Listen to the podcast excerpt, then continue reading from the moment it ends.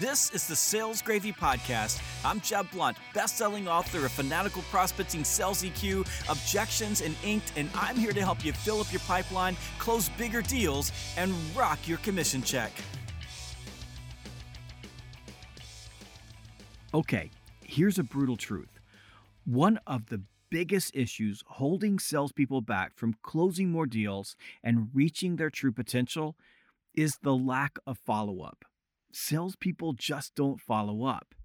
On this episode, we're going to be exploring follow-up with Jeff Shore, the man who wrote the book on follow-up. And we're going to be talking about the two superpowers of sales follow-up. Before we get started, though, let's face another truth.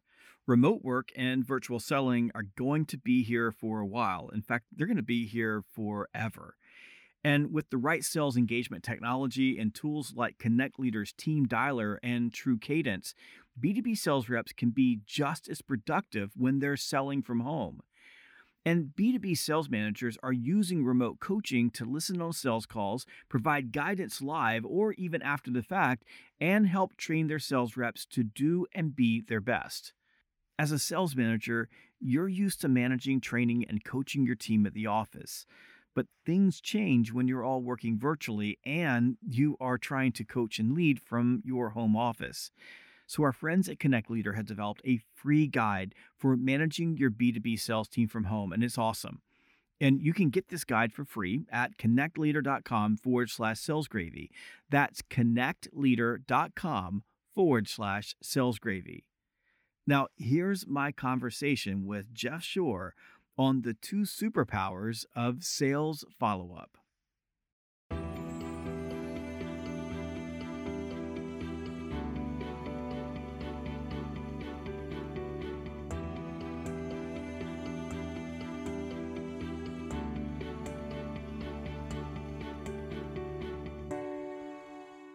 Hi, this is Jeb Blount. I'm back in the clubhouse with Jeff Shore, the author of the brand new book, Follow Up and Close the Sale.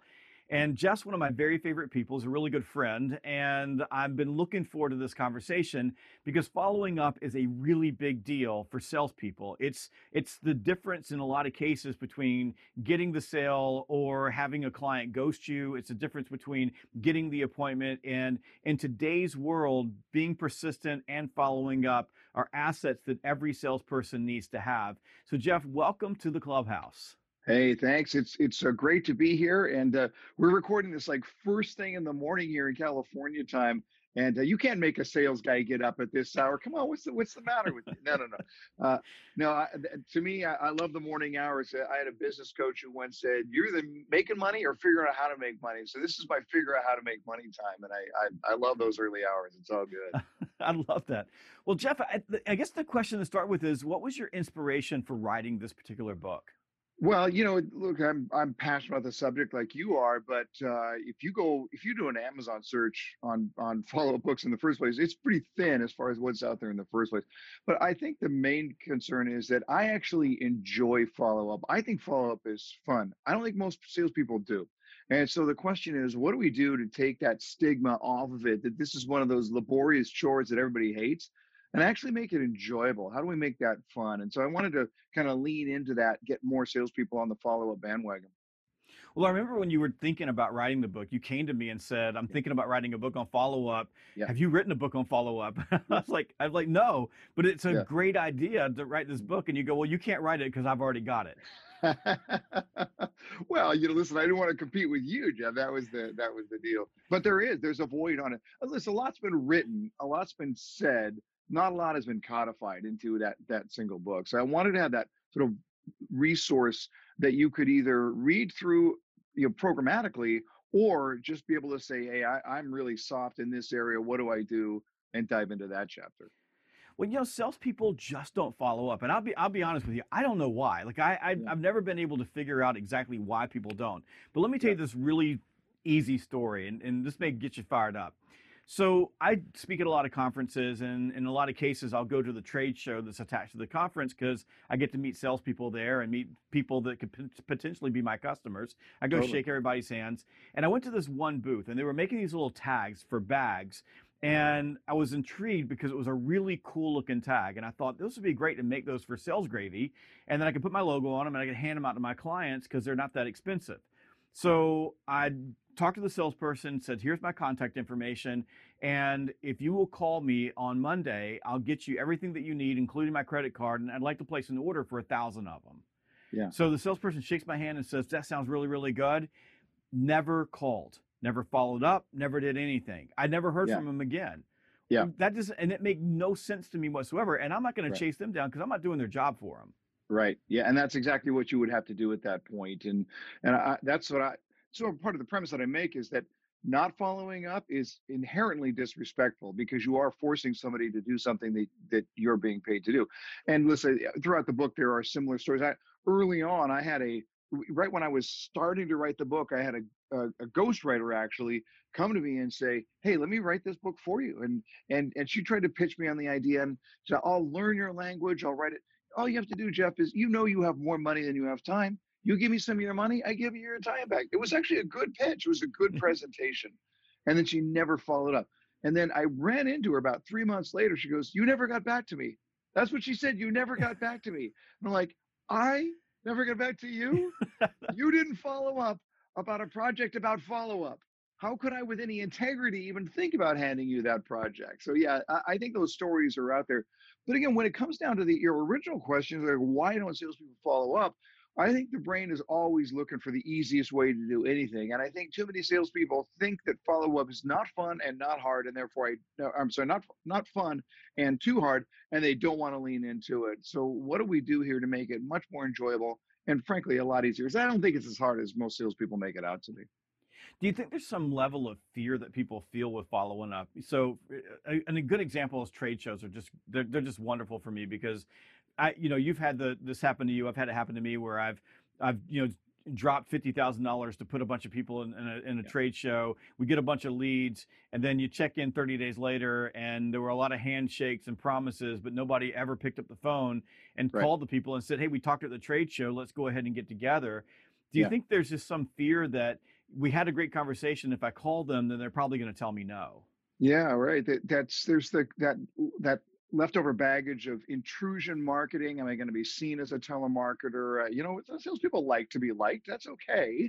Uh, but I think one of the big problems there that you just pointed out was that oftentimes when we think about our follow-up programs, it's I'm going to follow up in, in forty-eight hours or a week or whatever.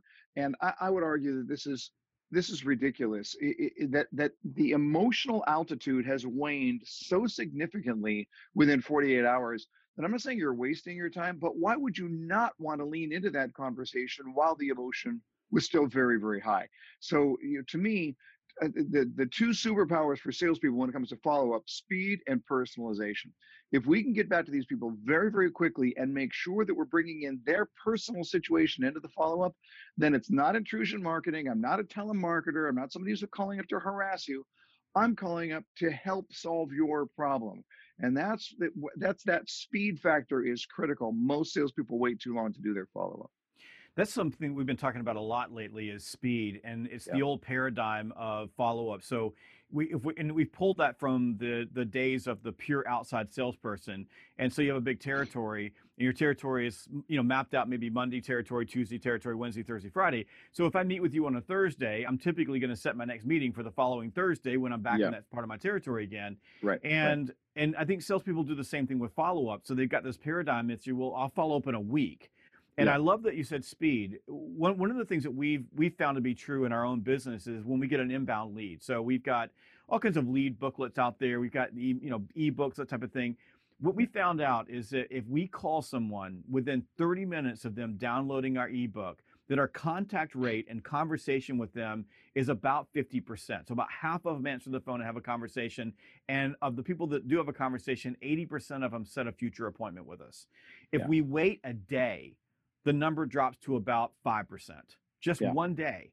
And you think about that, how crazy it is. But but if you think about even inbound leads, the, I think the stats are that some something in the neighborhood of fifty to sixty percent of inbound leads never even get a call, never get followed up on. When you think about what marketers refer to as the bounce off rate, when I get to that page on a website that says, give me your name and address and email, whatever, and we'll get back to you.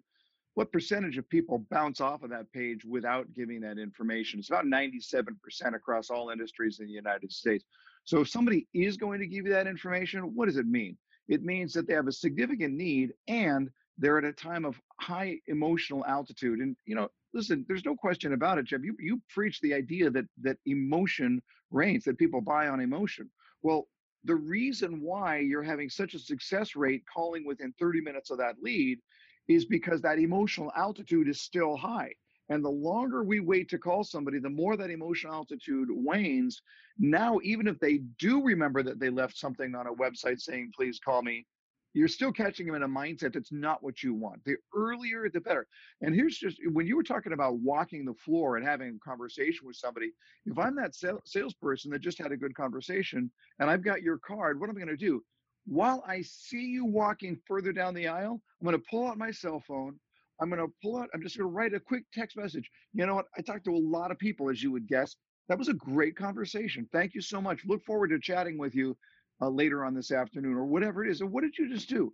You, you made an impression. You told them that you cared. You put your phone number into their phone. So when you do call, it's already there. You extended that emotional altitude. It cost you zero. And it made quite an impact. And that's the idea. It, it, it, the idea of forty-eight hour follow-up is foolish to me. This is crazy.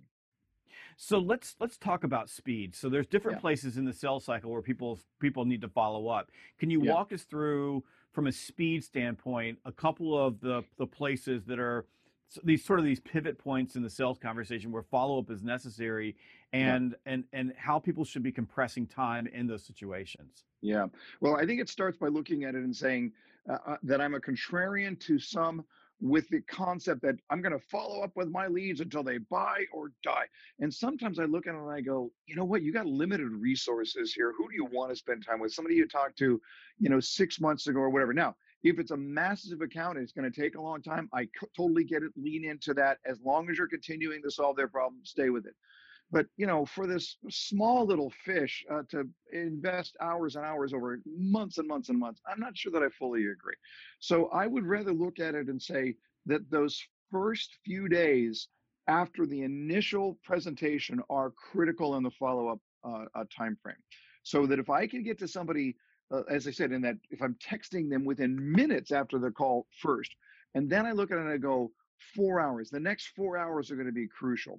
Because if you made your pitch and they did not say yes, they said not yet, then what happens over those next four hours are very, very important. They're not going to rush right off to their next thing. They're still processing. They're still researching. They're still thinking.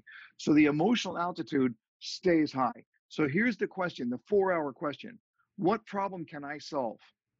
What problem can I solve in the next four hours so that by the time I get back to them, if it's at an eleven o'clock appointment, by three o'clock, here's a significant problem that I'm going to solve that you may not have even asked for. But this is how I'm going to stay in touch and let you know I'm going to treat you just like I would treat somebody that I'm, I've got a, already got a multi-million dollar account. And we haven't even said yes. So this is the idea. It, the, there's the immediate. If I can get that done very, very quickly, then within four hours is going to be really important. And then if in those four hours you have not set up the next point of contact, then you've got a significant problem. And I know that you and I are in alignment with this one, that this is not a series of individual contacts. This is one long narrative, and every call harkens back to the last call and sets up to the next call. Everything has to be strung together into one long conversation. So you got you got that down. Now you talk about personalization. I was with working with a group of insurance brokers out in Orange County, and they were uh, they were struggling because they were going to all these networking events with accountants, and they were not getting any any you know further sales from it. And so I asked them, like, you know, what happens when you after you meet them? What do you do? And they were like, well, you know, we just put them in the list and we follow up at some point in the future. I said, well, that's not going to work for you. You need to follow up within twenty-four hours. And what I basically say to them is, as soon as you walk away, you send a LinkedIn connection. I mean, literally, I'm, I shake your hand, totally. You turn your back, I send a LinkedIn connection. That, that evening, I send you a text message and say, let's go ahead and get together on Thursday. Uh, yeah. And then I'll send you an email and, and make a phone call, et cetera. Uh, but, but I also advise them, you had a conversation with Jeff, for example, at the conference. And when you were having that conversation, you weren't talking about business. You were talking about how many kids do you have or what have you. That's what we do at events like that. Yeah. On the back of their business card, because they handed you one, write down some key points. And yeah. then when you send them your LinkedIn connection request, and when you send their text message, you say, you go, um, thank you for so much for telling me about your kid's baseball game. I was so intrigued by your story, looking yeah. forward to connecting. So using right. something personal that you learned in the conversation. I can't remember everything, which is why I usually write those things down. As soon as you turn your back, I go, learn these things, and then I have that information. That's yeah. how I personalize those types of follow-ups. What do you recommend in terms of personalization? Yeah. Well, it, it, it, first of all, if you didn't do your job right initially, you can't personalize. So if your entire sales conversation up to this point has been procedural and product-based and driven by just the tech or whatever it is, Uh, you're going to have a very difficult time uh, personalizing. So we have to lean into that relationship and find out what are those nuances about the customer. But here's the way that we frame that. What problems do they need solved? That's always the question, what problems they need solved. If we think about that from all of our follow-up efforts, if I'm constantly thinking, how do I solve problems? How do I solve problems? How do I... Listen, you solve all of their problems. You're their person. That's it. So I'll give you an example of this to, to be able to make it personal. Uh, I was working with a company that installs um, Leaf guard systems, right? They're, they're, this mm-hmm. is a, these are all their salespeople that are going to pitch Leaf guard. And what do they do? They go out to the customer's house. They try to get the order. They make their presentation, you know. So, so in this case, they go, it's a first visit. They do have all the measurements. They have to come back afterwards with a proposal. So there's a little waiting time right there. I would venture that most salespeople don't take advantage of that waiting time. That waiting time, nothing happens in the waiting time, but this is a great time to increase that personalization. Well, as it comes up in the conversation, uh, in the original presentation, this guy is, he's in his late sixties and he fell off a ladder cleaning his gutter. His problem is not uh, uh, dirty gutters. His problem is broken leg. Yeah. So, as part of the follow-up, he says, I'm going to be working on this. This is all good. And just so you know, if you choose not to go in this direction, I'm going to set you up with somebody who can clean your gutters on an annual basis. Uh, and I was like, well, that was gutsy. That was risky. But he was looking at it and saying, you could pay. What he was saying was you could pay year after year after year after year after year, but don't go up on your yes. on your ladder again, right? So, so this is the idea. How do you find those things about your customer? And it's not difficult, Jeb. It's really, really not. It, it's just that it's the kids, it's the uh, the vacation spot, it's the bottle of wine, it's the baseball team. There's this is this is why God invented the weather, so salespeople would have something to connect with with their customers. We can always find something. I like that. And one one trick that we've been teaching people lately that's had tremendous results. I work a lot in B two B, so yeah. and typically in B two B, you're making a prospecting call. I'm setting a po- I'm setting an appointment with you for an initial meeting. So there's a and there's a tie between the prospecting call and the initial meeting, and especially in virtual selling, we end up having a lot more of those meetings be canceled, if you if you want to say it that way, or people are no shows. If you're yeah. meeting with a on a video call versus say on you know in person, and the same thing for inside sales when you're setting up a meeting by phone. There's going to be a lot more people that are going to no-show or cancel on you when you're right. showing up for a phone meeting. It's just easier. Yeah. So, so one little follow-up trick we've been teaching people is send a video message in between the two. When I set the meeting with you, I set the meeting and I send you a meeting request. And then a couple of days later, I send you a video message and I say, and I wave, I go, hey, Jeff, it's Jeb, you know, from yeah. Sales Gravy. I can't wait to see you on Thursday. I, there's so much I want to learn about you and your business. And yeah. I'm, you know, I just can't wait to be there. Whatever you want to say, something nice, but it's just spontaneous and nice and cool. It's really, really hard to no-show on someone who's yeah. nice to you and smiling yeah. at you. And a video message is, is, personalize it's for one person yeah. you know so and you can follow up with a voicemail or what have you, but th- that's that has reduced no-shows almost in half for for most of our customers who are deploying that that process, and they just make it human to human. Yeah yeah you know the book was written uh, be- before we hit the pandemic, but I was all in on video and it worked out pretty darn well, because suddenly mm-hmm. now the whole world is video, right? Uh, interesting statistic, Zoom had ten million subscribers back in December. Now it's at three hundred million subscribers. So I, I am all in on video, and this device is so easy to use for that purpose. That video that you just described is going to take you fifteen seconds to record. Mm-hmm. It's going to have z- at zero cost, something that used to cost us thousands of dollars, and we can have it out to them in no time at all, and it's very difficult to ignore. This tool should not be cutting edge for video purposes, but it still is because nobody's using it. Uh, I say I am all in on video. Lean in. It, it, what's the saying? If a picture is worth a thousand words, a video is worth a thousand pictures. Uh, we can communicate so much, and people still aren't doing it. Why? I have no idea. I'm I am literally, Jeff, I'm literally perplexed as to why more salespeople are not using video in their follow-up efforts. It makes no sense to me at all. Some of it's fear. Some of it's uh, people don't know how. What, what we know to be true, and we've been all in on video for a long time, so we right. wait before anything happened. We, I have a video crew that travels with me everywhere we go. Now I have that luxury, so, you know, yeah. so let's just yeah. call it what it is. But let me tell you something. I did a follow-up video in the Abu Dhabi airport with yeah. a total stranger, and I said, hold my phone. I need to shoot a quick video in front of this camera. And I yeah. don't know if the person even spoke English, but they, they looked at me, and I said, press there. And yeah. I stood there, and I delivered a thirty-second follow-up message to my client that I met in New York before I went to Abu Dhabi. And when I yeah. got off the airplane, I told them I was going. As soon as I got off the airplane, I texted the message to them, and they were like, yeah. holy cow, this is great, and totally angry. They still talk about it. But well, we've got videos where, you know, I did a video in Kathmandu at the Monkey Temple for, we have a whole list of clients. I carry a, a piece of paper with me whenever I'm traveling, wherever I go. And these are the videos. And, and today I've got several videos I have to do because my, my salespeople will send them to me. But our close rate is ninety-four percent yeah. with, with cu- customers where we right. send a video in between the presentation and them buying. So we do a presentation. Yeah. There's a video into usually me saying thank you, but we also do follow-up videos after the sale. So when the sale is made, then we send a video, and we'll, and I'll send a video and say, thank you so much. We're really happy to work with you. Or with, with you know, with a client where one of my trainers is teaching, you're going to love this trainer. They're fantastic. And I'll even sometimes put them next to me and go, Brad's yeah. awesome. You know, so, yeah. but I think those follow-up videos really matter to people. We consume yeah. so much on video, and literally with the phone, the phone that's in your back pocket, you were holding it up.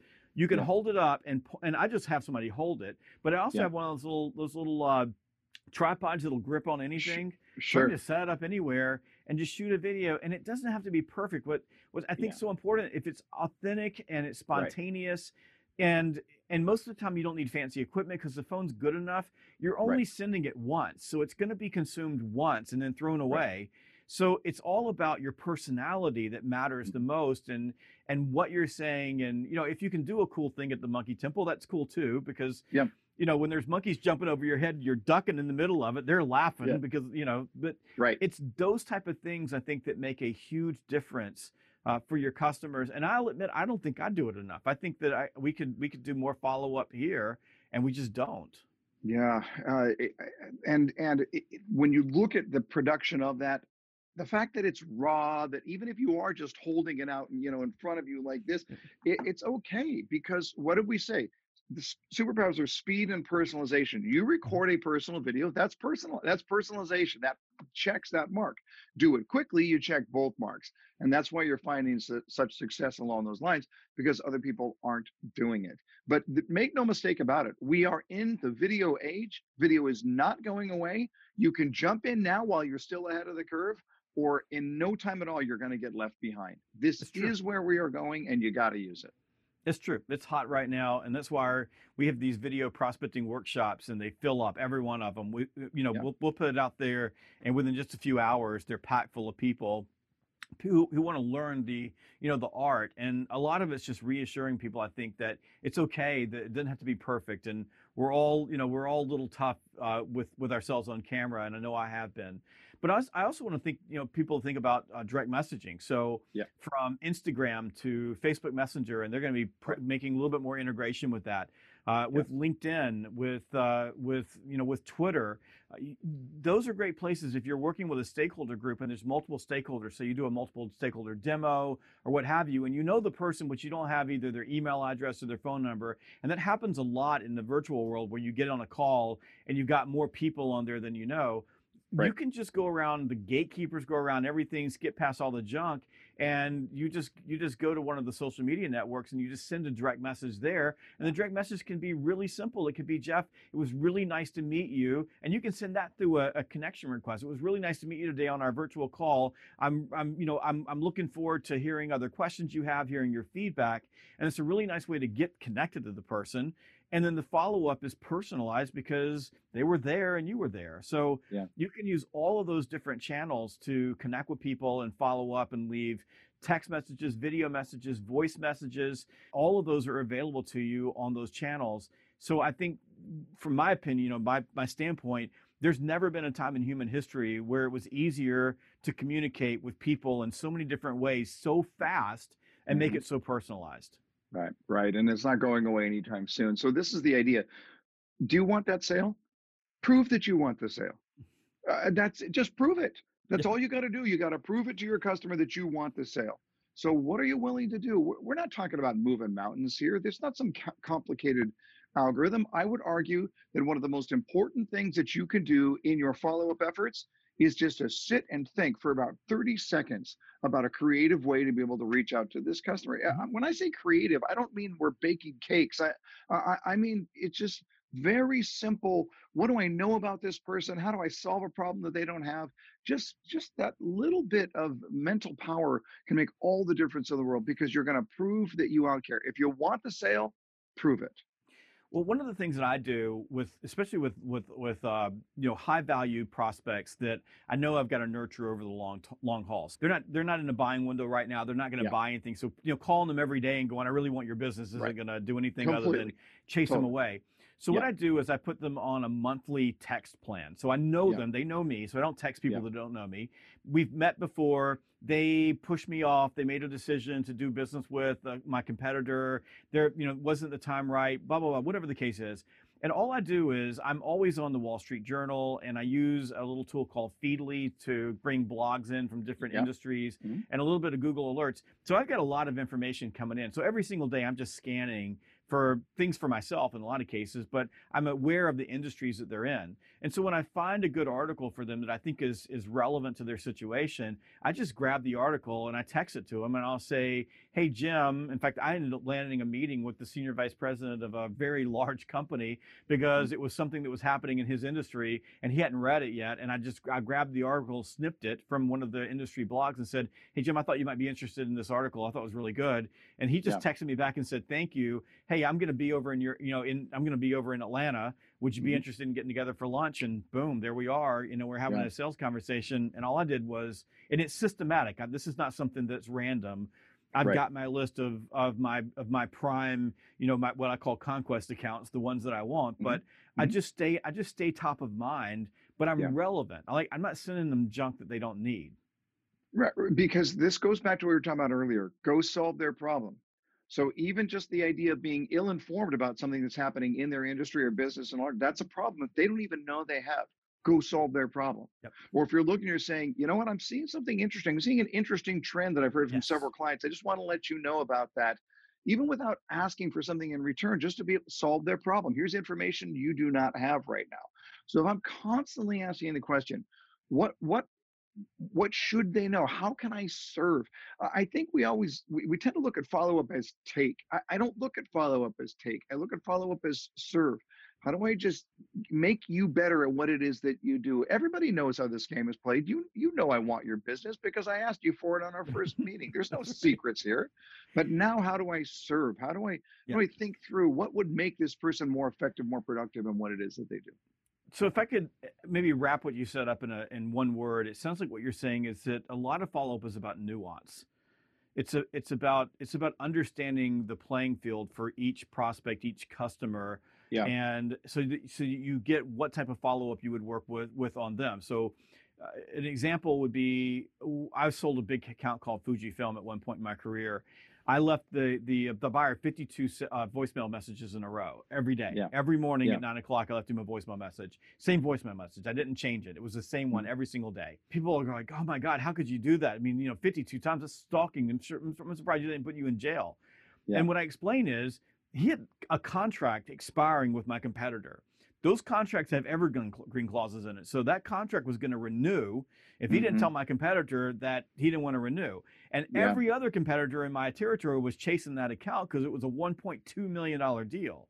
Right. If that contract renewed or he signed with someone else, I'm going to be locked out of that deal for five years because yeah. of the way the contracts worked in our in our you know our industry. So I had absolutely nothing to lose by calling this cat every right. day for fifty-two days because right. there was a there was going to be a point in time in about sixty days where it wouldn't make any sense anymore. We would cross the evergreen threshold. Yeah. So he finally called me back and said, are you ever going to quit calling me? And I went, no, not until you see me. And I yeah. saw him and I closed that deal and I went to Maui for our President's Club. I wouldn't do that with everybody. I wouldn't do, right. I mean, there, there's a million other prospects that I would never do that for. I wouldn't stalk yeah. them.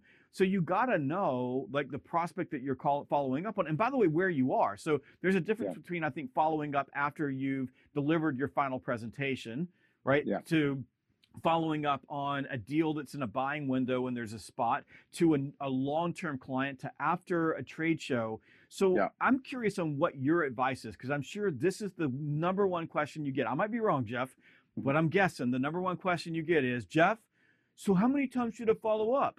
Right. I hear that all the time. And I think you were absolutely right, Jeb, from the perspective that I do not prescribe to this follow-up plan.